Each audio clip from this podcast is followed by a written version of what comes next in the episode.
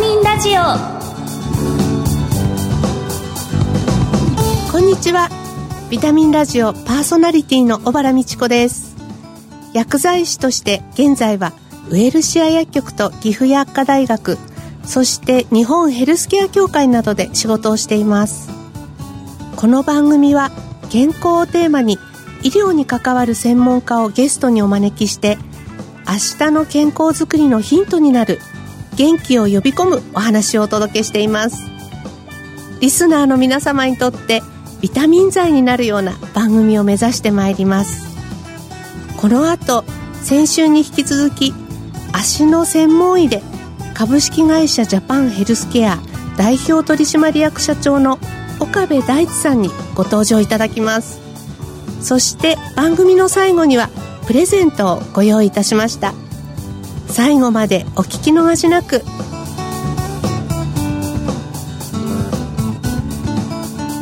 ビタミンラジオ。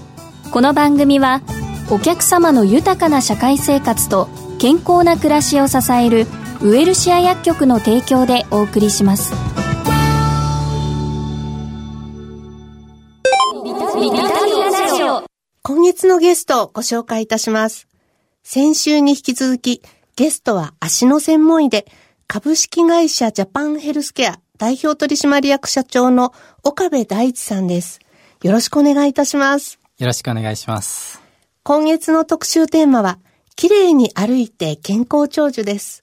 2回目の今日は、綺麗に歩いて健康を保とうと題してお話を伺います。え先生、早速、あの、フットケアの考え方について、再度教えていただいてもよろしいですか？まあ、フットケアというのは、まあ、あの、日本語で言えば、まあ、足のケアというところで、はいとにかくこう、足を大事にしてもらうっていうようなことになりますね。先生、実際、診療はどちらでされてるんですか？あ診療は今、私は下北沢病院という、まあ、実際に下北沢にあるような、えー日本だと唯一の足専門病院で働いています。足の専門病院なんですね。そうですねえでも日本でそこしかないんですか？あの、病院として、クリニックじゃなくて、はいあの、いろんな科が集まってやる病院としては一個だけなんですね。そうなんですね。はいじゃあ、この先ほどのジャパンヘルスケアというのは、インソールとかをお作りになっている会社そうですねということでしょうかね。なぜフットケアをご専門にされたのかお伺いしたいんですけど。あの、そもそもは結構学生時代の時から予防医療を、うんまあ予防医療に人生かけようっても決めて、えそこからこう医者になったんですけど、まあ幅広く、まあやっていく中で、予防医療に本当にやろうと思ったきっかけは、透析センターに見学に行った時ですね。はい透析センターって、腎臓が壊れてしまった人が、腎臓壊れちゃうと血液をきれいにする臓器なので、はいこう血液をこう抜き取って、3時間かけて入れ直すみたいな治療をたくさんやってるんですけど、週に何回かね、そう、そうですね。通ってますよね、はい皆さんね。なんかそれのを見たときに、まあものすごく莫大な医療費がかかっていて、でも予防、半分が予防できた人たちばっかりなんですよ。なんかそれを見て、予防絶対しなきゃいけないよねっていうのを確信して、まあ予防医療をやっていこうっていうようなでまあ、その中でフットえケアやろうってなって、まあ今、今でこそですけど、振り返って分かったのは、僕自身がすごく足のトラブル抱えてたっていうことが大きいですね。え例えば差し支えなければどんなトラブルそうですね。もう外反母趾もある、ええ。扁平足ある、ええ。巻き爪、タコ、横脚、みたいな。なんかいつもこう姿勢が綺麗に歩かれてるなと思ってたんですけど、それだけの足のトラブル抱えてらっしゃったそうなんですよね。なので、自分も放置してって別にいいやと思ってたんですけど、予防医療やっていく中で、これが将来の、こう、膝とか腰が痛いのにつながってるし、なんて言いますかね、整形外科に通ってばっかりで結局治らなくて苦しんでる人たちにつながってるよねっていうのを、まあ見えてきたので、まあ、で、しかも、あの、その対策がいろいろあるんですね。はい靴をちゃんと履くとか、えーインソールを使うとか、ストレッチを日頃からやっとくとかあるので、えーまあ自分ごとでもあるし、ソリューションとしてもたくさんあるので、ここをやっていこうというのでやってます。確かにその、高齢になってくると、うん足のトラブル抱えてない方の方が少なくなってきますよね。少ないですね。でもこれが予防できて、それこそこう、杖なく、綺麗な姿勢でずっと歩くことが、こう、叶うんだとしたら、すごい社会が変わると思うんですけど。そうですよね。はい。やっぱり高齢者になってくると、やっぱ転ぶのが怖いって生の声でよく聞くんですよね。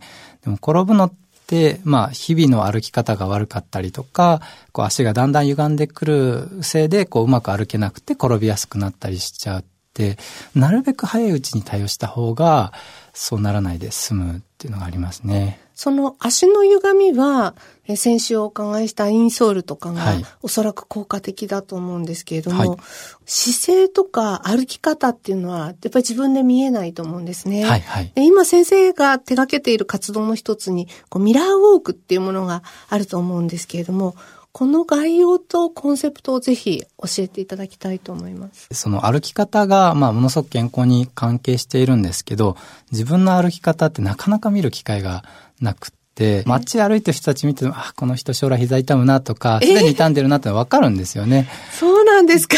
僕声かけられないので、あの、機械に言ってもらおうって思って、それで、まあ、あの、ミラークっていうのは、あの、センサー、3D センサーがあって、その前を3、4歩ぐらい通ると、その場でこうディスプレイで自分の歩き方が、まあ、点数だったり、シルエットで見れるっていうようなものになっています。実際あの私も体験させていただいて、自分の歩き方見てすごいがっかりしたんですけど。そうですね。結構、そういう方がいるので、ちょっとぼやかしてね、あえて作ってるところもあるんですね。でもあの時、私の場合は、はい腕を後ろに振ると綺麗に歩けますって言っていただいて、腕を後ろに振るようにしたら確かに自分でもこう感激するぐらい綺麗に歩けたんですけど、そうですねやっ。ぱりそういうポイントっていうのがあるんですね。あります。あの、腕はなんかよく皆さん振るっていうのと前に振っちゃうんですけども、はい前はむしろ振らないぐらいの方がよくって、ええ後ろにだけ振って、まあちょっと前にも出るぐらいにすると、ええ背筋も伸びるし、まあ女性だったらこう二の腕も、あの、使うので、はい二の腕がスッキリしたりとか。あの、歩き方で言うと、一番もう本当に伝えたいのは、つま先の向きですね。つま先の向きがまっすぐがいいか、ちょっと外がいいかで言うと、どっちがいいと思いますか？なんか外だとガニ股のような感じがするんですけど。そうですよね。はい。でも実はまっすぐがダメで、ちょっとつま先は外の方がいいんですね。昔あの着物を着てる人とか内股で。逆に内股ですよね。はい内股も本当に足に悪いので、そうなんですね本当にやめてほしいです。ええこの外ってどのぐらいあ外に向ければいいんですか？かかとをつけて立ってもらった時に、つま先のあたりに指4本分ぐらい開くぐらいの角度ですね。かかとをつけて、つま先の間が指4本分ぐらい開くそうですね角度。はいあなんか目線とかはどうすればいいですか？そうですね。目の高さをなるべくちょっと上上げるような高さで、えー見えるようにするといいですね。よくヨガでなんかはい頭のてっぺんがこう上に引っ張られるようにみたいはない言うと思うんですけど、あれはむちゃくちゃ大事で、はい。えー頭が下がっちゃうとどっかが歪んじゃうんですけど頭が上がると全身の歪みが整っていくので綺麗に歩きやすいし、えー見た目の印象も非常にいいですね。モデルさんの普段の歩きが、あの、一回100人ぐらい検証させてもらったんですけど、ええむちゃくちゃ綺麗で、はい。そうですか。だからミラーウォークもそうだし、僕らもふモデルさんの普段の歩きをゴールにしてますね。